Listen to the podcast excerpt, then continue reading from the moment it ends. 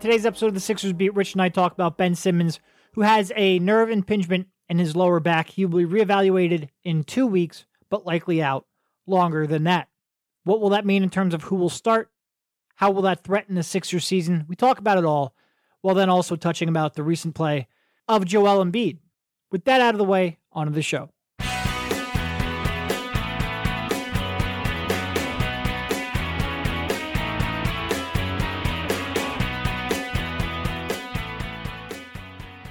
Right, welcome everybody. This is Derek Bodner, joined by Rich Hoffman on the Sixers Beat, part of the Athletics Podcast Network.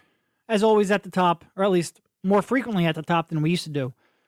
If you're not already a subscriber to The Athletic, head on over to theathletic.com slash Sixers Beat. You can get 40% off a yearly subscription. I guess just to highlight one article, Rich recently sat down with Matisse Thybulle, and he showed him basically a bunch of highlights of Matisse's defense and some lowlights, a mixture of both. There's like one or two. Yeah. well, one or two. You sneak it in there. Yeah. And basically had Matisse walk through what he was thinking while that was going on and how he reads offenses and how he jumps plays that most people don't jump. And Rich took the video of the play, had uh had Matisse's thoughts play over top of the video as audio, and combined it into a, a really good post. So go check that out. Just one of the many reasons, most of which come from Rich and Mike, but one of many reasons to subscribe to the Athletic. And like I said, you can get forty percent off a yearly subscription. So you're talking like a couple bucks a month. It's a it's worth your time. Definitely. And and one other thing I'd like to add. Matisse is not playing well right now. And uh, I think it was even a little bit before I did the post. I did the post over All Star break. So that was a good time to get him because the Sixers had a rare practice. Of course, a practice where an injury happened that we're going to talk about. But uh, he uh, he's not playing well right now. And I know anybody who listens to Birds with Friends knows about the Kapadia curse. I do not want to uh, jump in on that, but I, I will say that I know that he is not playing that well right now. I mean, he's still a very important part of this team's future, and really one of the the yeah. He's not playing well now, but I think for the most part, people have been pretty unequivocally happy with his season based off of what they expected and what his role will be in the future. So go check it out. It's a Yeah. it was- it was a fun read, and I'm sure it was fun for Rich to do as well. It was fun for me to watch. I was sitting there watching them go through through the interview, and you'd look over, and at some points, Matisse would be very serious and and look mildly annoyed and or just really in thought, and then other times he was he was laughing and going back and giving the piece a read. Now it's fun to try to put together which ones he was laughing at, which ones he was a little annoyed at, but go check it out. All right. So the big news of the last couple of I guess about a week. I think he Ben Simmons initially hurt the lower back, what probably last Wednesday, I want to say at practice. Yep, that's when that practice was. Brett Brown said he went up for a rebound, came up, immediately went off the court and had it looked at. He then missed the game Thursday against Brooklyn, came back Saturday to play in the national TV game against the Milwaukee Bucks, left after about five minutes or so. And now we found out today that he is going to be out for a decent chunk of time. Reevaluated in two weeks. The 2019-20 Philadelphia 76ers video yearbook. Yeah, and and reevaluated is the key. It does not that is not a timeline on his return. In fact, I believe Adrian Wojnarowski reported of ESPN reported that there's little confidence he would be coming back during that time. That is when he will be next reevaluated and when they will set a baseline. Go ahead. I'm sorry. How vague can they make these injury reports? Oh my God, it's In- amazing. In, a couple years, I think it's going to be, well, who are we to say that Ben Simmons has a back or, or anything? Uh, but he might miss some time for a little while. But yeah, they, they did not give you a ton with the timeline, and they also didn't give you a ton. Well, I guess that's a good jumping off point. So the injury that they revealed, which is real more like a, a condition, Yeah, you uh, explain it. nerve impingement in in his lower back, and usually that is more of a consequence to an injury than the injury itself. Like there's usually something else going on there, and we don't really know what that means. Is that a herniated disc? Is that something else that's causing that? I don't know. You don't know. We don't know. Woj probably doesn't know. Shams doesn't know. Nobody knows. Hopefully the Sixers know, but it is it leaves a lot open to and and some of the details. And trust me, I'm not a doctor and I haven't yet spoken to one but some of the details might then impact how long it takes to recover from this. You know, he right now he's going through daily what rehabilitation, daily activities to try to get back. It sounds like it's going. he- Here's pretty much all we know: his lower back is hurting. It's going to be at least two weeks, but probably more. What does that mean beyond that? I truthfully don't know, and that's a little, that's a little bit disconcerting. The only way they could have made it vaguer was if they said upper body injury, like it was hockey. The uh yeah, they, I they feel gave like the only reason we're not on that track, by the way, is because of gambling. good. Yeah, I good. agree. Another another good reason to gamble. Use Yeah, promo look- code TOSS for. No, I'm sorry. Go ahead. I was thinking of it. Yeah, no, that's what I wanted to say. So Are they even sponsoring this one? I don't know if they're. spon- Go ahead. I'll figure out if they're sponsored. Well, good. So, yeah, it's like you said, that is kind of a, a result of what is happening, but we don't know if it is a bone spur, although I did talk to a doctor a little bit. I need to to organize those thoughts because it was just a little while ago, but you know, I think odds are it's probably a herniated or, or bulging disc, but we don't know for sure. So that is uh that is the problem with what we're dealing with. But I, I think it comes back because I don't think we've had a podcast since that Milwaukee game, right? No, we we've been waiting. Why was he playing in that? No idea. A lot of people will speculate that the injury actually happened in the All Star game, and maybe he re-aggravated it in the practice a week ago because he took that hard fall in the All Star game. This whole thing sort of ruined my. I'm not watching the All Star game because after this happened, I had to go back and rewatch that section of the All Star game and the rest of it to see how he moved afterward. Now, could he have injured it there and maybe adrenaline or just the constant movement and prevented it from hurting at that point? I don't know. Not a doctor, and like I said, I haven't talked to one yet. Is it true that that was just a coincidence and he then hurt it in practice, truthfully, for the first time? Or has it, I don't know. I don't know. I would It hope is- he didn't hurt it in the All Star game because there are videos of him jumping in the ocean Yes. a couple days later, and I I will, look- I'll, I'll tell you what. I will, and a lot of people have speculated did he hurt it in the All Star game. I will give him the benefit of the doubt and say that he heard it in practice, yeah, or at least that he realized he heard it in practice. like you said, the benefit of the doubt is that I think Ben Simmons is smart enough to know if his back is ailing him to not jump in the ocean when it is ailing him, and also to not practice after that when it's ailing him. And yeah, it's like you said, he looked fine in the rest of the All Star game. You know, that is that's one of the problems when the Sixers give such a vague timeline and explanation of the injury. We all turn into uh, you know, internet sleuths looking for every possible answer.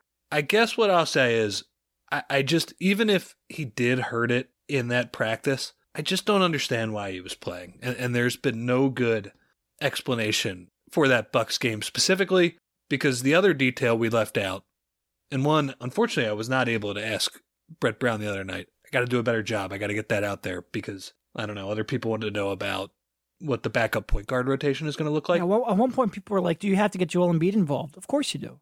Yeah, what, what are we doing? The the main question, and this will be asked over the next couple of days. This will will be corrected. Why would you play Ben Simmons if the plan was to bring him back to the locker room during stoppages? That just seems like a no go right away. And you hope. I mean, uh, the easy connection here is national TV game against a rival. Oh, Maybe Simmons talked his way onto the court as Embiid did a couple years ago against Houston. You can't. That can't happen. That cannot happen. And look, we're sitting here. Is it a herniated disc? Is it not? What's ca- causing the impingement? What's not? Like, if there are bad outcomes to this, then we truthfully won't. Even if they gave a timeline, even if it said his return to play is three to four weeks, you wouldn't feel confident on that until not only he came back, but he played for a substantial amount of time to know that he wasn't going to do anything to re-aggravate that. Backs are. We joked about this the other day. We're sick of writing. Backs are no- notoriously tricky yeah. they're they're like the odds of a reflare up here is is not zero. So you had to be extremely the first instance of this hurting, you had to be extremely cautious. And I don't care if Ben really wanted to play. I don't care if your marketing department wanted him to play. I don't care who wanted him to play. This is much more the quickest way to derail a season, especially when your backups are Raul Neto, Alec Burks, or in in in Brett Brown's case, Raul Neto and Alex Burke and Furkan Korkmaz and Jay Rich as a point guard. Like, no, these are not good enough options. You don't have a real and and Brett sort of like he he gave his players a little bit. He's like, I'm not ready to anoint anyone because nobody's really earned that, but also I'm confident, which is a little playing both sides a little bit. But you do not have a capable all star. Like you're you're you're you're not all star. Your playoff hopes are resting on this guy. I've said this before. You have 109 million dollars invested in Joel Embiid's backup, and hopefully he can be a little more than Joel Embiid's backup. But right now he's primarily over the past week been Joel Embiid's backup, and you have a minimum bunch of minimum salary floatsome as Ben Simmons' backup. You cannot lose this guy. You have nobody else that can really create shots at a high level. You have nobody else that can defend that of these replacements that can defend at Ben Simmons level. This is a a massive concern, and there is no real justification for him to have been out there. I mean, he hurt that back within five minutes, came right out. That's for a guy who just missed a game, just was taken out of practice, and had a return to play program of going back into the locker room each and every time there was a stoppage of player he wasn't on the court to get treatment. He was not. It, I mean, look again. Disclaimer: I'm not a doctor. It does not seem there's any real justification for him have having been ready to play. Like a lot of bad Sixers situations, the optics are no good. Yeah, I think part of me wonders because Ben Simmons is such an Iron Man. and took be- for granted. Yeah, and I wouldn't even say it's just the Sixers. I think some of it, maybe he took it for granted. Like he thought he could play through it. But my God, man, he was not moving well. And it's funny because he scored a couple times in transition despite not really moving well, but you could even see it when he was chasing Middleton on defense. He, he was not getting around screens with the the grace that he usually moves with. Yeah, it, it, doesn't make any sense now. I don't know, you know, what is the difference? And, and I will try to talk to more doctors uh, as this goes along. But like, to me, I think the other question is what would have happened if he sat? You know, is this something that maybe could have been nipped in the bud if he sat out a week or two or something like that? Or is it I, something he would have would have lingered until? Or was it something that you know, yeah, that was already there or or whatever? So the the uh yeah, the optics are bad, and I guess the uh, the main topic hanging all over this, and I will I will say this as clearly as possible. Whatever slim hopes that this team had to make a deep run in the playoffs, if Ben Simmons is not more than let's say 90%, they are fucked. It is over. And that's just something that we need to get out there because it's like you said, you know, backs are tricky. The Sixers timeline means nothing. They need him back by the playoffs, and we can talk about what they'll do in the meantime. I think they'll be okay in the meantime. Their schedule's pretty easy, and Embiid looks like he's playing well. But whew, man, if he is not healthy, they are not prepared to deal with his absence for all the reasons that you said. He is, if Embiid is their best player, I think you can argue because of their roster construction, Ben is pretty close to their most valuable player, if not the most valuable player on the team. Yeah, so there's there's a couple different ways I would look at that. You know, on the one hand, I think Joel's high points, like his best games, are better than Ben's best games. So I think his ceiling is still higher than Ben's. I think Ben has been more consistent.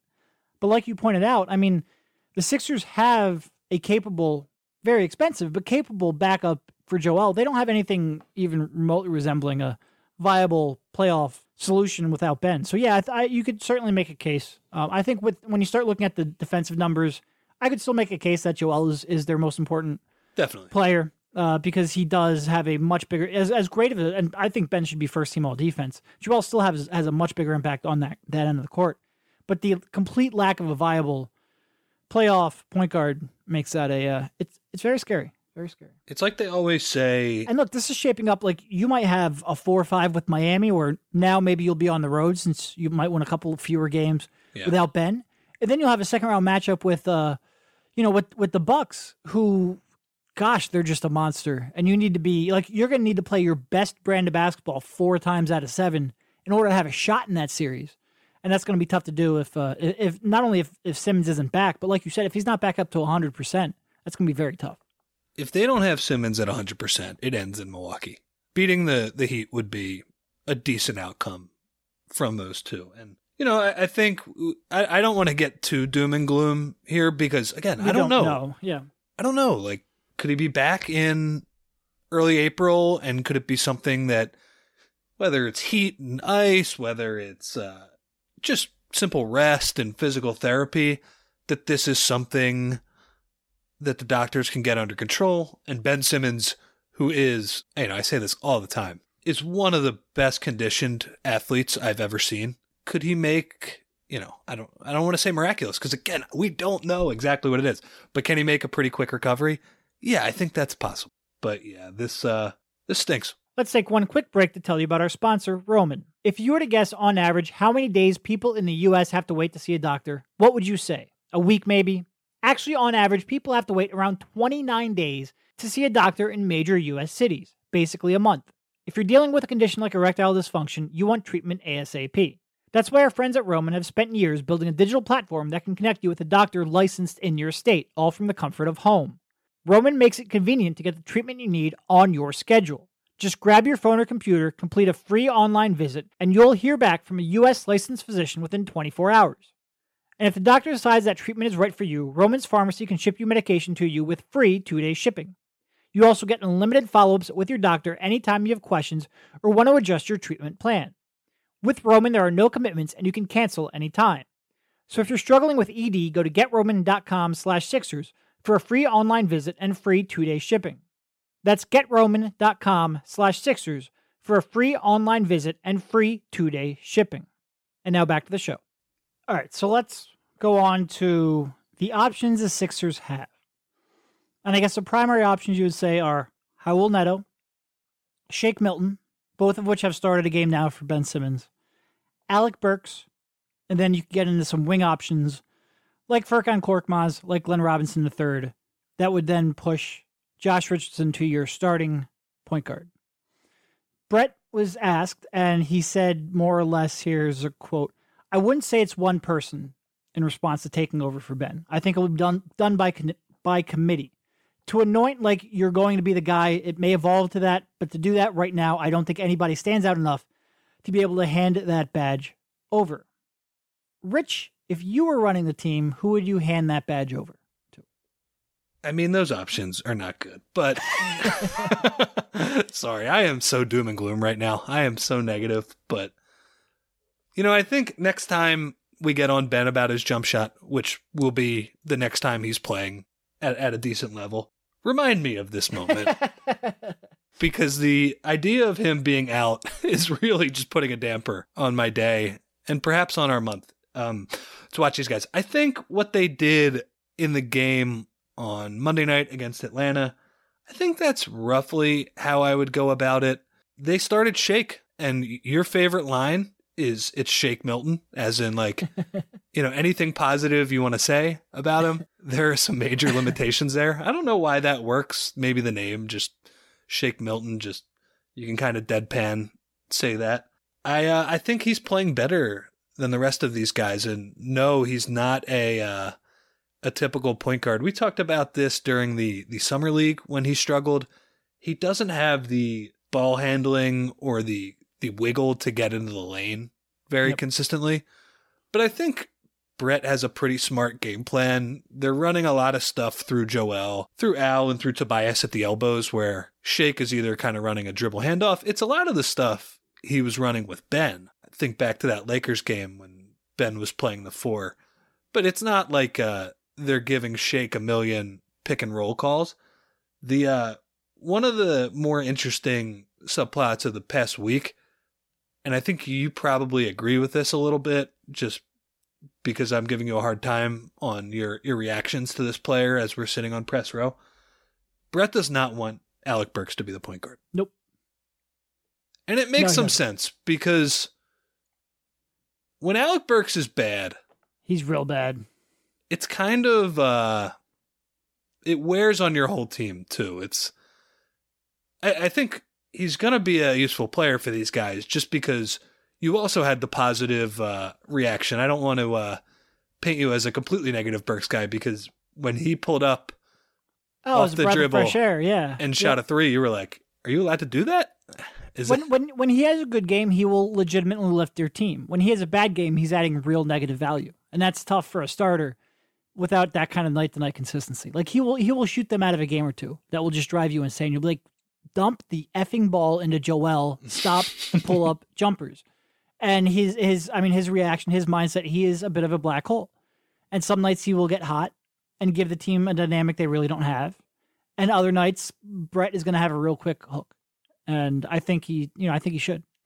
So that's how they're going to use him. They're going to use him in the Trey Burke, Allen Iverson. I like how I said Trey Burke before Allen Iverson. Um, but the off-ball scoring role, they use Jay Rich and and Furky in that role too, where they're going to get him in some pick and rolls, but he's not going to be the one bringing the ball up. They'll have him on the uh, the second side, as Brett said after the game. That seems all good and well, and and I agree with you. It, the idea of him shooting out of the game, it's kind of like when we talked about why we would start Glenn Robinson because he takes the least off the table.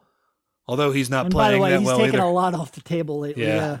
I uh it's all relative. The Sixers table if you can just leave some stuff on the table, it, it's okay. Uh if you don't come back for seconds and, and thirds or just just knock everything completely off.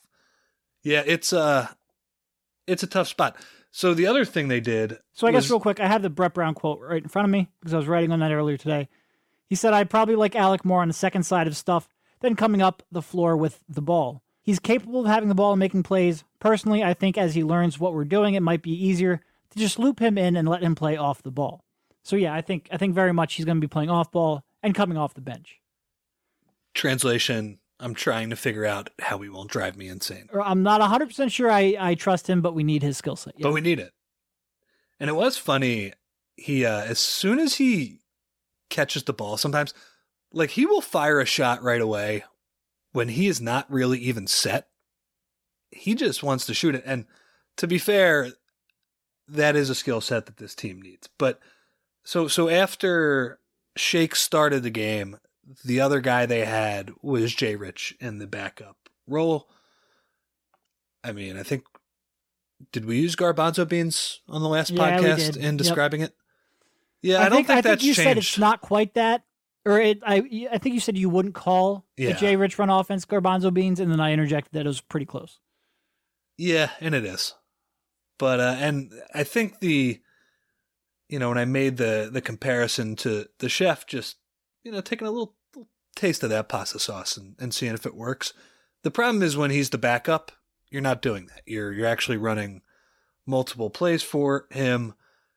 He uh he is not playing that well right now offensively. He is no, not. and he's he's he's one of those guys where he he really has a pretty pr- profound impact on how well the Sixers do, because when he is playing well and he is hitting that pull up, like that's a skill set they need, and that's a production that they need.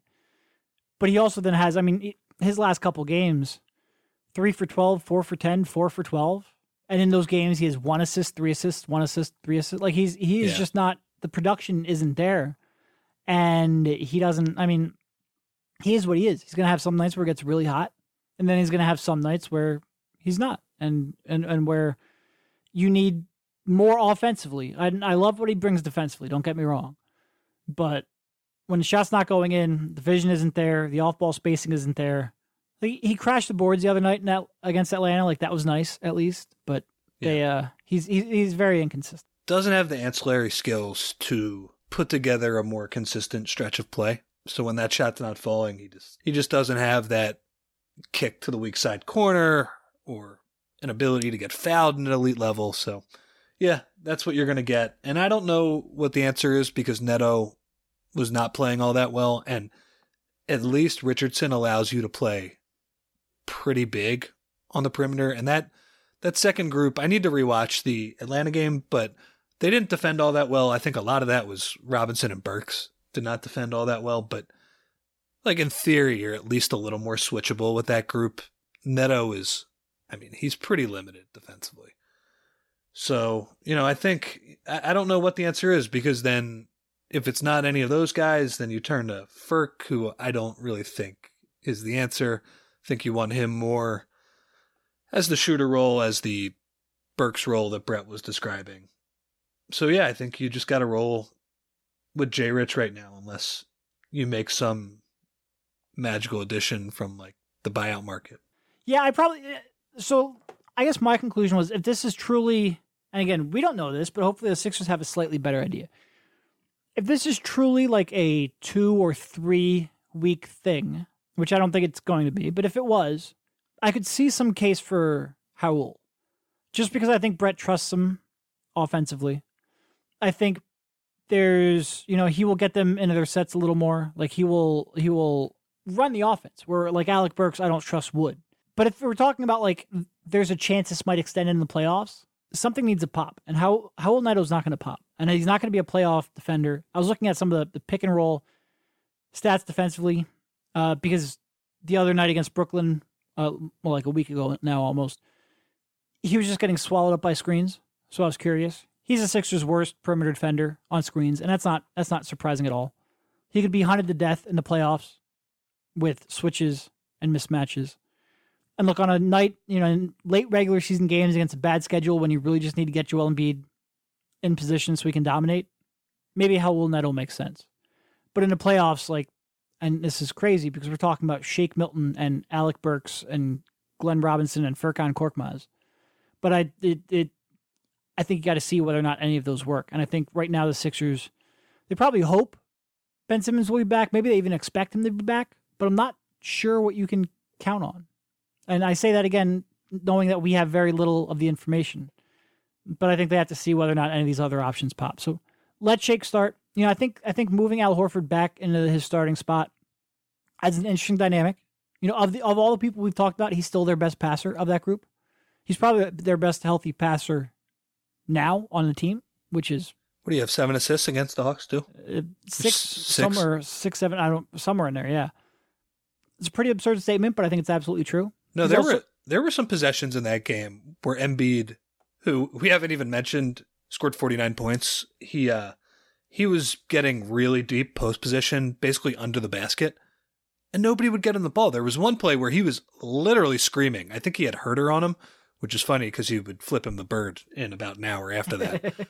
but he was throwing him around like a rag doll and just begging all of these perimeter guys to get him the ball. Nobody would. It finally went to Horford, and for as much criticism as we can throw at Horford, he is playing just really bad right now. He at least will throw the ball up to him and let Huerter foul him. And uh, yeah, you can really see that there. So I think having him on the court opens things up for a maybe slightly less traditional point guard, someone Yeah. like Shake, because your offense is going to be two things. It's going to be Joel Embiid in the post, and then you need a spot up shooter, and then it's going to be a lot of pick and roll with Horford on the perimeter, whether that's Josh Richardson or this other secondary person that to be named later, a secondary ball handler to be named later, and that's where I think Shake, yeah, he's not he's not a, a point guard per se, at least not in the NBA level, and I think we saw that last year, and we saw that even in the, the summer league. But he has some of those skills because of the time he spent at SMU, and just run a pick and roll with Al, pick and pop, let Al sort of make plays out of that short roll. He can do that, and he has just enough. His his shooting, three point shooting is. I looked this up. Off the catch, it's like thirty six point eight, and off the dribble, it's thirty six point four. Now, some small sample size. I think off the dribble, we're talking like eleven attempts but he's a good enough shooter that they will at least pay some attention to him off there, or at least if he continues making shots, they will.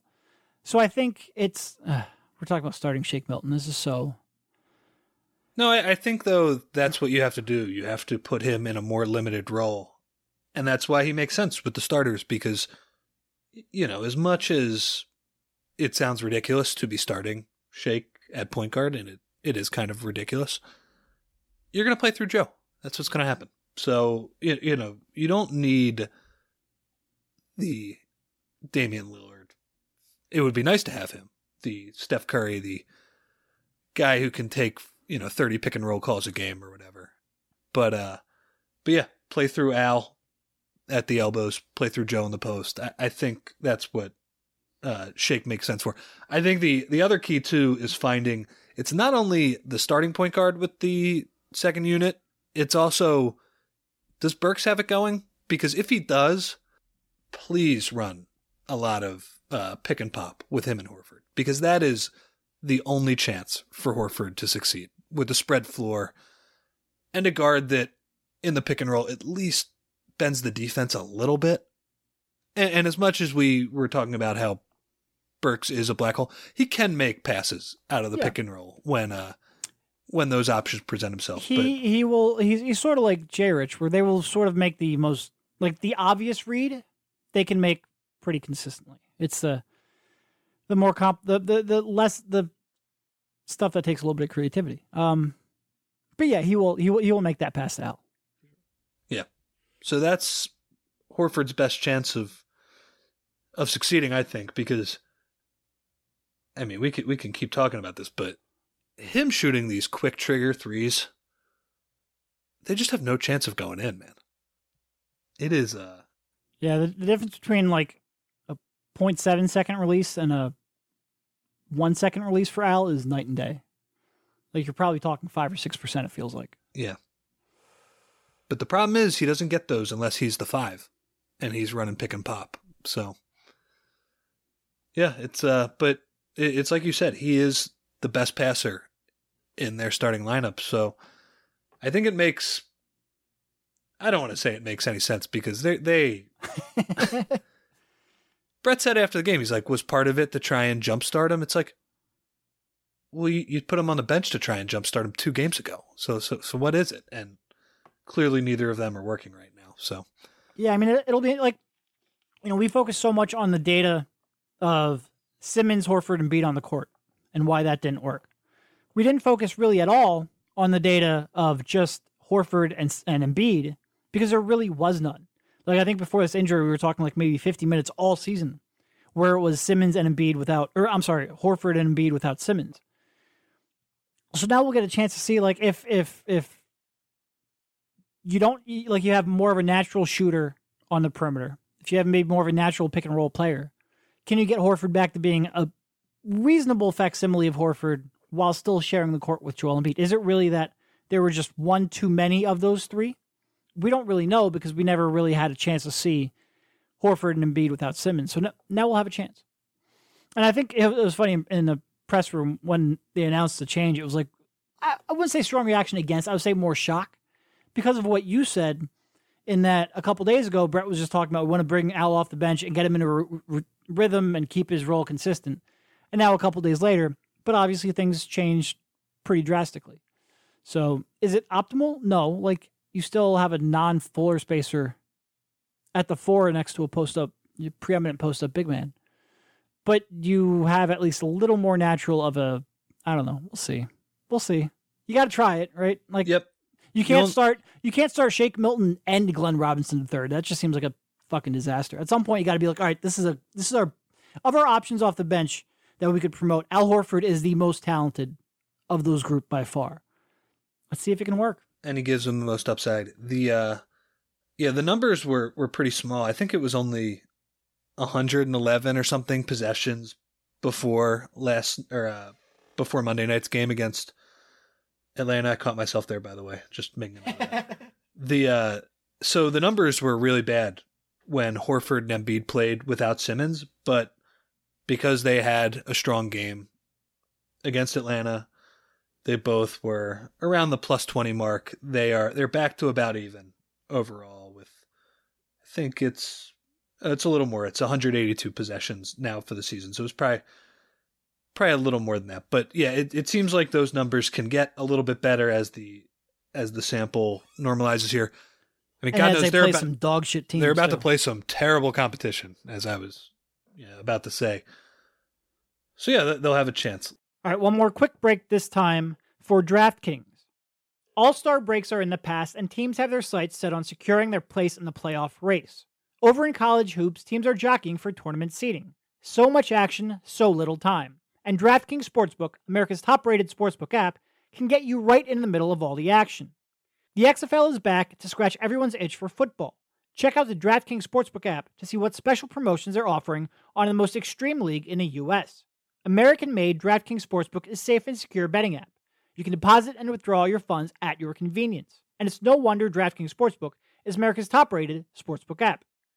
Download the top rated DraftKings Sportsbook app now and use code TOSS. For a limited time, all new users can get a sign up bonus up to $1,000.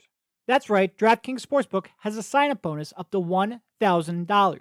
Don't forget, enter code TOSS and get your sign up bonus up to $1,000. Only at DraftKings Sportsbook. Must be 21 or older, Pennsylvania only, in partnership with Meadows Racetrack and Casino. Bonus comprised of a first deposit bonus and a first bet match, each up to $500. Deposit bonus requires 25 times playthrough. Restrictions apply. See DraftKings.com slash sportsbook for details. Gambling problem, call 1-800-GAMBLER. And now back to the show. Let's uh let's talk a little bit about Joe. Cuz that was pretty cool performance. That was I mean to be honest, like his last 5 games so dating back to two games before the All-Star break against Chicago.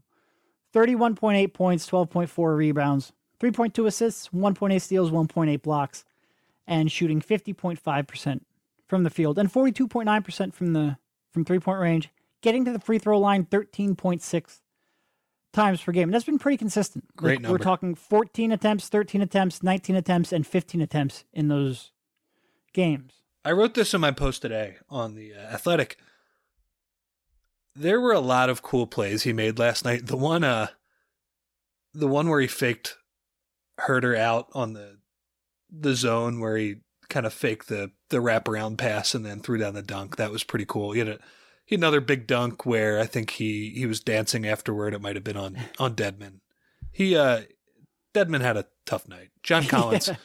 John Collins too, by the way. He this has happened a few times this season. I'm thinking back to the third game of the year when Joe got fouled on the the last play and the Sixers won the game. Joe tosses him almost into the second row when he wants to. He he goes flying. And John Collins obviously great leaper, but that is an example of somebody who just does not have the the heft to hang No. Joel Embiid. The uh, the kid in Atlanta had no shot. no. So, and, and I was thinking back to a few weeks ago when they played Atlanta. I think Joe ended up with 21 and 14 against them. And that was about as annoyed Yep. as I have been with both him and with Brett Brown because Vince Carter was guarding him for a decent stretch of that game. And it's like 21 and 14 is a good line for pretty much anybody. But with the context of that game and how dominant he should be against a team like that, it was a pathetic performance. Well, he turned things around quite a bit in this game, and he was just a boss. And uh, I think uh, I think I was about to say this, but he for six points, he, he got fouled three times when they were in the bonus, just by effort, just sprinting down the floor, parking his butt about a foot away from the rim, and drawing a foul because he got deep post position. And that is something he needs to do every night. It's like And he's to be fair, he's been doing that like consistently pretty much lately. Like the Clippers game, the the Brooklyn game. Nets game, Yeah. and the Hawks game. Those are, I mean, three of the last four games, he's done a real good job of that. And Atlanta, you know, I think he, he took a lot of grief for the Milwaukee game. Uh, five for 17 from the field, 17 points. Struggled. I thought he had some pretty good looks, though. Like, I didn't have a huge problem with his aggressiveness. Like, was it at the level of the Clippers game? No. But I don't think, like, he came out, like, you know, I mean, whenever two of the top teams come up and you have Giannis and he's playing so great and Embiid struggles, like, oh, he came up small. And okay, he had a bad night, but I don't think he like Everybody else had a bad night too. yeah, and like that that defense is real tough to score against inside. They're real tough to give up. Like they don't give up a whole lot of second chance points. And I mean, this is Embiid over his last five games, averaging four point two offensive rebounds. Only had three against the the Milwaukee. They don't really let people to the free throw line. Like they will double down and, and force the ball out, and that's tough. On I mean, it, it's especially tough when your perimeter players don't make the shots. Then it's I mean, it I I don't think he played as poorly against the Bucks as you know. I, I certainly don't think it, it, it mitigates what he's done here of late. Outside of that, All that said, I am a little bit worried that that's two clunkers in a row against that team. it's a it's a real tough matchup for him for sure. Yeah, and it's look, it's all it's all relative. It doesn't matter if Ben is not playing at a super high level, but you know, theoretically, if they do get him back, they need Joel to roast the Lopez twins, who uh, he has roasted over his career. And I know Mike Budenholzer and, and Giannis and all of those help schemes, Eric Bledsoe. It, it's a different animal than the uh, the Lopez's of the past when they were playing with the Nets and the Bulls. The Lopi, The Lopi, yes. yes, The uh, so yeah, that that was a little bit worrying, but I think uh, just in general, love how he's playing against these overmatched teams. He is very much being the bully that he's supposed to be, and he also gave us some fun extracurriculars after the game too. It was a uh, it was a trip down memory lane, and also a uh, another game where the Sixers got booed, and they also still won. They are now Nick Foles on the season at home. Nick Foles 2013 touchdown interception ratio 27 to 2 at home for the season, but they have also gotten booed in I don't know, 50% of those games. it does feel like that.